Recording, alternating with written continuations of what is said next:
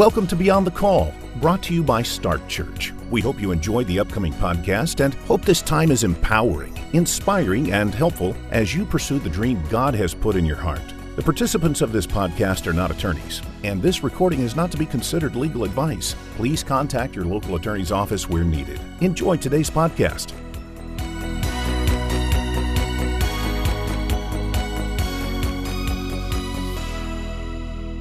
Welcome to Beyond the Call, the podcast in which we talk about topics that help churches and ministries protect what God has called them to lead. I'm Marielle Villarreal, and on today's episode, we will be talking about the importance of a housing allowance. One of the biggest blessings an ordained minister can receive today is a housing allowance, and yet so many pastors find themselves misunderstanding how it exactly works. In this podcast, we'll be demystifying some of the more popular misconceptions surrounding housing allowance and also discussing its benefits and importance. Joining us today is Stevon German, Director of Operations here at Start Church. Thanks so much for joining us, Stevie. Thanks for having me. I'm excited. Me too. So, Stevie, here at Start Church, we often hear pastors tell us, I don't receive a salary, just a small housing allowance. Then they go on to explain that they don't report this compensation on their taxes. How can we clarify this common misconception of how housing allowance actually works? Well, first and foremost, we have to remind them that all money a minister receives need to be reported as income. It doesn't matter how it's categorized, it is still income, therefore, it needs to be reported. Um, whether it's a love offering taken up at the end of a service, a stipend for a guest for guest speaking, or even a surprise, you know, $20 handshake or a birthday gift, it all is income. It all has to be reported. Um, in fact, any benefit rendered to a minister that is mon- that has a monetary value such as uh, paid for lunches, uh, maybe they use the church owned vehicle. All of this must still be recorded as income. Um, it's very disheartening as it initially sounds. The benefit of having a housing allowance is that a minister's board of directors can approve up to 100% of his or her salary, and that includes the benefits package, um, which is all of the above, uh, under a non taxable status on the pastor's income taxes. However, to clarify, the housing allowance is not money paid to a pastor in place or in addition to salary. Uh, rather, it's a portion of the board approved salary that a minister is already receiving that is excluded from his or her taxable income. So, layman's terms, it's an umbrella over your income. So, if the pastor is receiving $100,000 as an approved income, he can also he or she can be also approved for $50,000 of that as an umbrella. So covered of that same 100,000 is covered under housing allowance therefore not taxable, but it is actually reported um, the same way on a, a, a little bit different on the W 2. So if a minister has not opted out of self employment taxes, then the entirety of the minister's salary or income, including the portion that was designated as housing allowance or covered under the, that umbrella, is still subject to self employment taxes. Um, this is really important because pastors are uh, considered a dual situation. So they're considered employees of the church, but they're also considered uh, self employed. Thanks so much for clarifying that, Stevie. And for also touching on the fact that housing allowance is not additional or separate income to pastors. This seems to be another point of confusion for ministries. Why do you think that is? Uh, yes, that is actually very, very common, and that is actually right. Um, unfortunately, some churches, as a result, uh, will provide the pastor with a separate check for their housing expenses or may even pay the pastor's bills directly. Uh, I believe this is a misunderstanding of ministers' housing allowance, largely stems from the word allowance.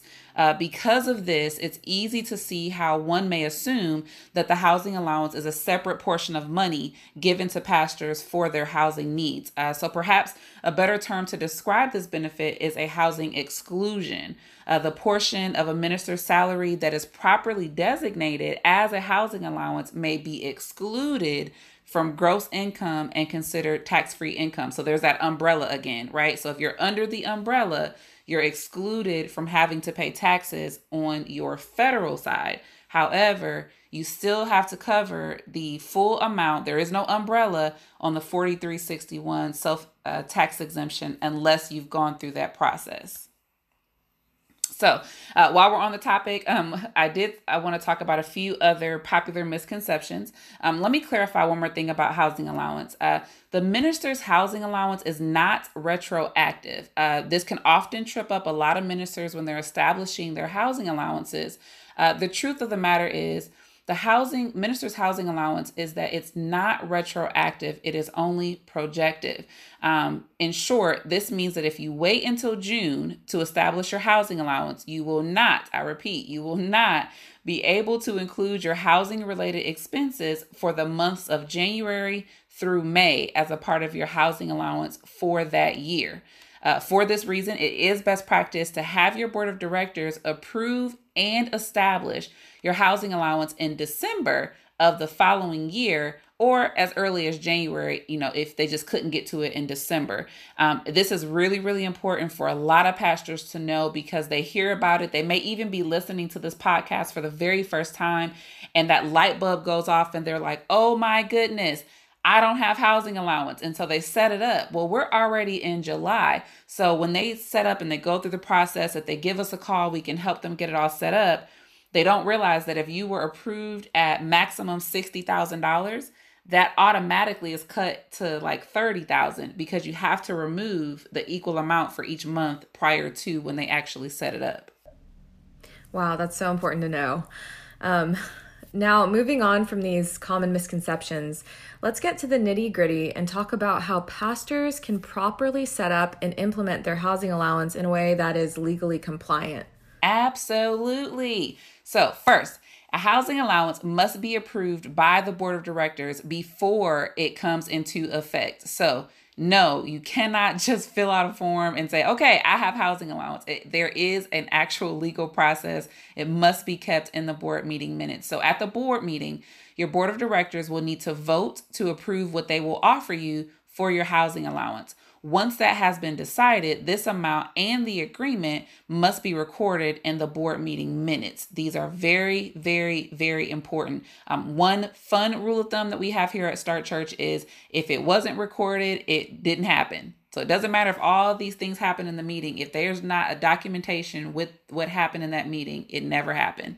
So also, Please note that a housing allowance is only proactive, it is not retroactive. This means that if you get your housing allowance approved in June, same example I gave earlier, you will not be able to include the previous months of January through May. This topic is always helpful to go over in your annual board meeting. So if you can have it, schedule it out for the month of December. Yes, there are holidays, it's smack dab in the middle but it's the most important thing you can ever do for your pastors if you're an assistant or pastor if you are the pastor make sure you have that meeting before a new year begins so you're covered.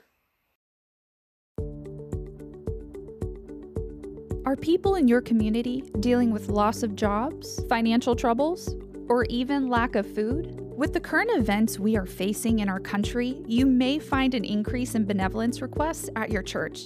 You may even find yourself buried in requests and not even sure where to begin. Because of this, we created the Call to Care Suite for ministry leaders and pastors to have a resource as they create and establish their benevolence program. In Call to Care, you will learn how to qualify the need, establish a benevolence program, engage in counseling through benevolence, and so much more. Purchase Call to Care today so you can establish your benevolence program and love and equip those in need.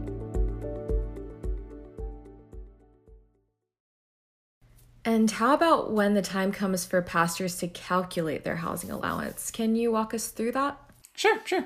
So at the end of the tax year, you can calculate how much of your gross income is able to be excluded from income taxes. When calculating your housing allowance, you need to select the least of the following. So we'll go through a few different options. One, the amount used to provide a home. Number two, the amount designated as a housing allowance. And the third, uh, the fair rental value of the home, including furnishings, um, different costs of utilities, things of that sort. Uh, even though the board needs to approve the housing allowance, it is the pastor's responsibility to calculate all of the amounts. So, The following expenses can be included when calculating your housing allowance monthly payments, such as your mortgage, your rent, uh, taxes, including real estate taxes, personal property taxes, insurance like homeowners, fire, flood, renters, home improvements, such as a new roof, home additions like your garage or your carport, fencing, landscaping, pool decks, etc. Uh, maintenance and repairs. This includes drapes, curtains, blinds, throw rugs, wallpaper, paint, molding, shelving, artwork, bedspreads, sheets, linens, towels, and so much more. Uh, utilities, of course, uh, gas, electricity, water, sewage, garbage service, cable and satellite, internet, phone line, home security, any kind of utility that requires you to live in that home and function, it's under there. Um, and then, of course, there's some miscellaneous things that a lot of people don't even think about, but they can be included when you're trying to go through and calculate your housing allowance. And those things um, can be included, but not limited to home cleaning supplies, brooms, mops, vacuums, light bulbs, home supplies, carpet cleaning, landscaping services, lawn equipment, garden tools, and so many more supplies. Um, there is something to note, uh, really, really important here. Uh, there isn't anything in the tax code, uh, treasury regulations, or other IRS publications that limits the amount a church can designate as a housing allowance for a pastor. The housing designation does not determine how much a minister will be able to exclude from gross income. So, to meet the legal requirement, your housing allowance needs to be designated in advance of payment for the services you provide as a minister to the church. That is a lot of legal jargon. I will explain it in layman's term in just a second. when the board designates your housing allowance at 100% of your compensation in advance of payment, you can use the actual expenses paid to have a home. So the end result is the maximization of your housing allowance benefit. So for all the pastors out there whose heads are spinning, you're so totally confused by what I just said. The easiest way to remember housing allowance and what can be included. Essentially, anything that you cannot consume, you can't eat it. Okay. There's a lot on this list. There's a lot that can be covered. So write it down, okay? Because your uh, board of directors needs to know how much does it actually cost for you to live. Your utilities, your monthly rent, those things are great, but you also have to think of insurance and and how much does it cost to make you know do maintenance on your on your lawn, things of that sort. All of those things is what makes up the time, the space, the energy for you to live and have this housing. Um, and just remember, of the three that we listed at the top, it is the lowest of those items. So you may come up with this long laundry list of things that you pay, and it may even equal out to $80,000. But if your fair rental, uh, fair market rental value of your home is 60,000, and that's the least of those three, then your housing allowance can only be approved up to that $60,000. So it is very important. If you need help with this, give us a call because we do have a systematic way of helping you determine a healthy, legal, ethical amount for housing allowance and for your board to approve it. That's such valuable information, Stevie. Um, thank you so much for clarifying because this can be quite an intimidating yes. process for pastors. Yes and I'm sure many people listening have never even heard some of this information. So, mm-hmm. um, what else should pastors know in order to be legally compliant with the IRS when it comes to their housing allowance? Yeah. So, one other thing that they should absolutely know is how to report their housing allowance. Um, the IRS has noted that the housing allowance doesn't need to be reported on a minister's Form W 2. However, we have found that there are benefits in reporting your housing allowance on your W 2. Uh, one benefit is banking and major buying purposes. Uh, when you apply for a loan to purchase a home or a car, uh, banks want to know whether your income is acceptable to make the payments.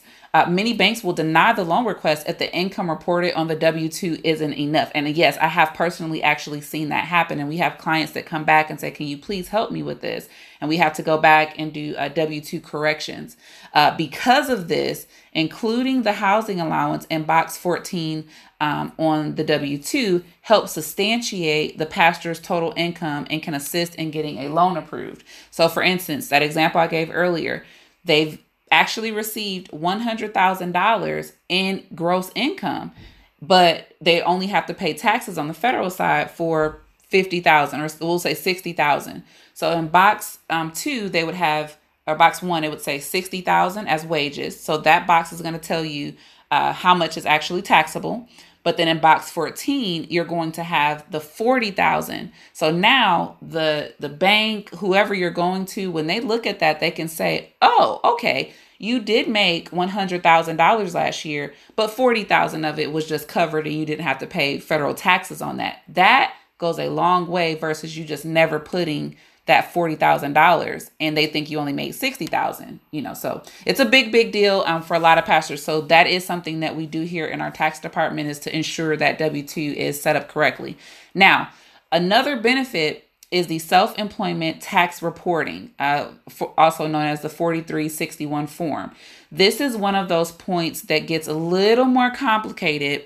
Um, although the housing allowance can be excluded from income tax, if you have not opted out, it is still subject to self employment tax. By reporting your housing allowance on Form W 2, it makes reporting your income on Schedule SE, uh, which is the Form uh, 1040, for self employment taxes easier. Uh, now, one big thing to note here is that you do have to go through a process. Uh, we do, again, we have a service here. We can help you with that. Uh, but if you read any of our blogs, we pretty much have, you know, a lot of the information out there. This is a two-step process. It's a very simple form, like literally one page. You fill out a couple of lines. You have to um, confirm a few things that, of course, your minister, uh, we, they typically ask you to provide a certificate of ordination, just something to verify in your articles as well to show that the entity is legally set up to license and ordain. So there's a whole little process.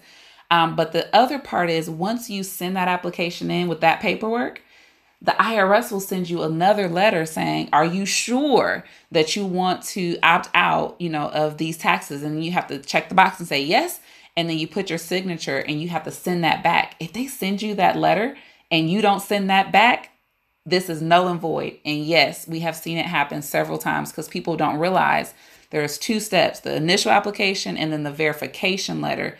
Once you send that back, they'll send you back a letter and it'll show you, okay, you are officially exempt, yada, yada. And you keep that on your records because, as we all know, it can be very hard to reach out to the IRS and get copies of those final approval letters. So make sure that if you're going to do that, that's something that you're interested in, just, you know, give us a call. We will be happy to help you or at least remember there's two steps to that self-employment tax exemption process. Wow, that's great to know. It's so important to pay to pay attention to every detail of the process. Yeah. every step matters. Um, so before we wrap up, what are some other benefits of the housing allowance that we can shine a light on? Yeah, well, let me give you an example. In 2018, uh, Minister Sharonda made $51,000 per year from her work with Abundant Grace Church of God in Christ and had no outside income. Uh, we helped her board approve her for a $41,000 per year housing allowance. A couple of months back during tax time, um, Sharonda was able to report all $51,000 so she can show a loan officer everything she makes and get financing on her car, uh, her car purchase coming up in August. However, she only showed $10,000 of taxable income for 2018. The result of this was twofold. First, the total amount of taxes taken from only 10 grand was much less than the total amount of taxes that would have been taken from the 51,000. Secondly, Minister Sharonda had moved from the 15% tax bracket down to the 10% tax bracket. That means she paid a lower percentage of taxes on a significantly lower amount of her total income. Um, and by the way, it would behoove you to have a specialist like our consulting team or our specialist team here at Start Church to help you come up with all possible deductions for which you are eligible, including the housing allowance, uh, most CPAs just aren't trained in the intricacies of church and ministry taxes, and that's okay. But this is something that we have specialists in. They are experts. Our CPAs and our tax team are experts in this area. Uh, so this is something that you don't want to sit down, you know, lightly. You could be saving quite a bit of money, especially the self-employment taxes I, I, strongly encourage a lot of our clients if you meet the qualifications there's no hurt or harm in that unless you're just trying to you know raise your credits and you can still be bivocational. You can still earn those credits through another you know area. But imagine if you were to be self uh, the self-employment taxes are approved you you're exempt.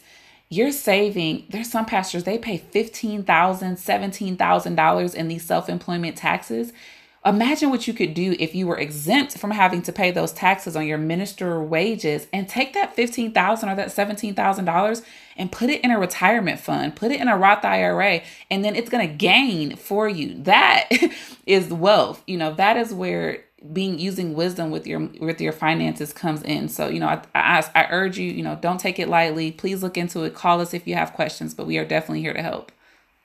Thank you so much for joining us on the podcast today, Stevie.